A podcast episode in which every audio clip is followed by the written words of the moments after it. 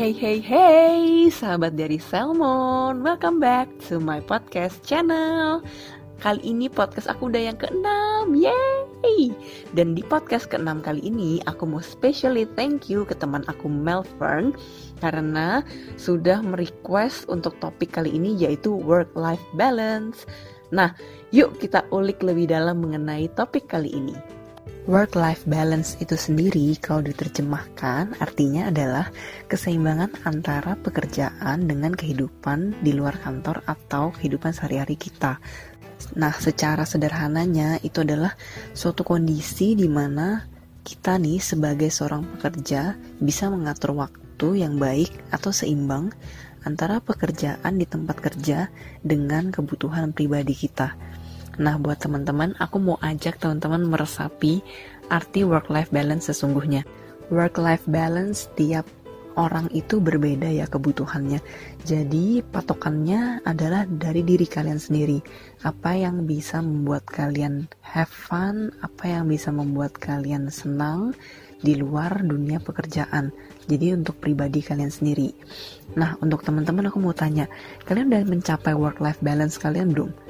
Jujur, kalau aku sendiri aja tuh sebenarnya belum karena aku terkadang lebih banyak menghabiskan waktu untuk bekerja karena kita bekerja itu kan 8 sampai 12 jam sehari dan kita tuh bekerja 5 hari ya weekdays. After office kadang aku udah capek dan gak sempet nih untuk menikmati waktu aku sendiri. Jadi terkadang sampai rumah udah keburu capek, cuman berberes, mandi, makan, langsung tidur. Mumpung kita masih di usia produktif seperti ini, kita harus bisa membagi antara work dan life kita sendiri. Jangan sampai setelah kita berumur nanti kita merasa rugi karena kita kok selama ini nggak menikmati waktu kita yang ada ya untuk diri kita sendiri.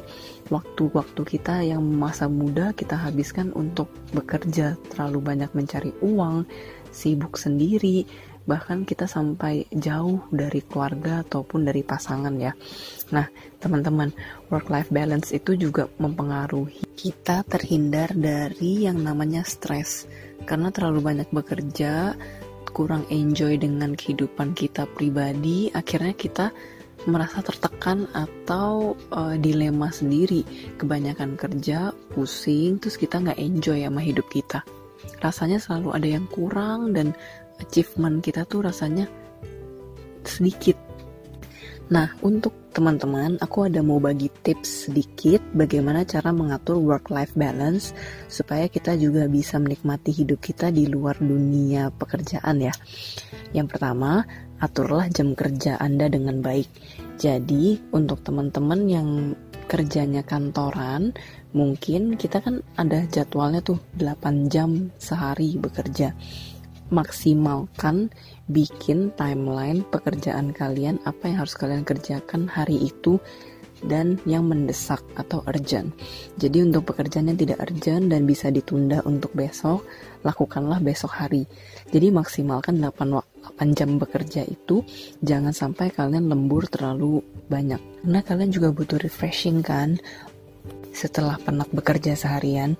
Nah, setelah bekerja, usahakan kalian juga memberikan waktu me time bebas kalian bisa melakukan dengan pergi ke mall, hangout dengan teman, mungkin teleponan dengan teman, nonton, mendengarkan musik, baca buku.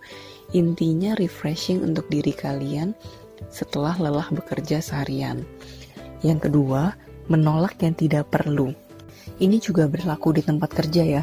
Jadi untuk teman-teman yang mendapatkan kerjaan mendadak yang bukan urgent setelah di atas setelah atau di atas jam 5 mungkin ya kalian tuh tidak perlu mengerjakannya saat itu juga kalian perlu memasukkan itu ke dalam list job desk pekerjaan untuk esok hari. Jadi kalian juga bisa mengatur pekerjaan untuk hari ini dan esok hari. Nggak perlu semuanya langsung dikerjakan ya teman-teman. Dan yang terakhir adalah membagi waktu untuk prioritas. Jadi, usahakan ketika kalian itu misalnya punya jadwal pergi setelah office hour, kalian tuh harus menyelesaikan pekerjaan selama jam kerja. Jangan sampai ketika kalian berkumpul sama keluarga atau teman-teman, kalian membawa pulang pekerjaan itu ke rumah atau ketika sedang nongkrong. Itu kan jadi gimana gitu ya. Nah, kalau bisa kalian menggunakan jam kantor itu untuk mengurus hal-hal yang berhubungan dengan pekerjaan. Tapi kalian juga harus enjoy ketika setelah jam bekerja, jangan membawa pekerjaan eh, ke dalam kegiatan kalian di luar office hour. Jangan lupa juga kalian untuk memanfaatkan jatah cuti kalian yang kalian punya.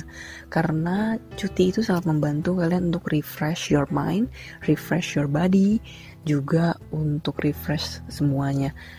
Terhindar dari stres, menjauhi kita dari penatnya bekerja setelah berhari-hari, berminggu-minggu, berbulan-bulan.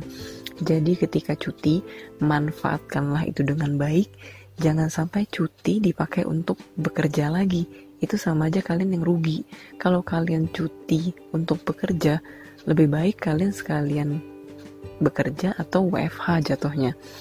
Cuti itu gunakan untuk jalan-jalan, boleh staycation, boleh kalian juga melakukan aktivitas atau hobi kalian, apa pun yang bisa merefresh dan membuat kalian jadi bahagia kembali. Nah, teman-teman, setelah work-life balance itu kalian lakukan, aku harap kita semua mencapai kebahagiaan untuk pribadi kita dan hidup kita. Kalau kita happy, orang di sekitar kita pasti juga ikutan happy kan karena aura kita membawa kebahagiaan. Kalau kita kurang work life balance itu seperti kita mulai stres, jenuh, capek, depresi dan ada juga yang sampai sakit-sakitan teman-teman. Nah, dulu aku sempat mengalami fase-fase seperti ini. Sakit, sakit bolak-balik masuk rumah sakit. Nah, teman-teman jangan sampai kayak gitu. Sejak aku mulai menerapkan work-life balance, badan aku udah mulai kembali seperti semula. Aku udah jarang sakit, mah aku jarang kambuh. Dengan cara memaksimalkan waktu kerja aku 8 jam sehari. Mungkin masih ada lembur-lembur 1 sampai 2 jam. Jadi bisa sekitar 10 jam. Tapi menurut aku lebih baik dan lebih better jauh dari sebelum-sebelumnya yang bisa kerja 12 sampai 16 jam sehari. Nah, juga aku ngisi waktu live aku dengan cara hangout sama teman ketika aku free dan juga aku kuliah kan sekarang. Jadi ketika ada free, nggak kuliah, nggak ada tugas, aku enjoy my free time dengan cara nongkrong atau hangout sama teman-teman. Nah, sekian pembahasan mengenai work-life balance pada hari ini. Juga sebagai penutup dari sesi satu podcast aku. Teman-teman, aku akan lanjutin podcast aku selanjutnya di sesi kedua. Itu kemungkinan di bulan depan. Aku akan vakum beberapa minggu untuk mempersiapkan topik-topik menarik lainnya. Teman-teman jangan kangen ya sama podcast aku. Thank you buat sahabat Diary Salmon yang selalu setia mendengarkan podcast-podcast aku.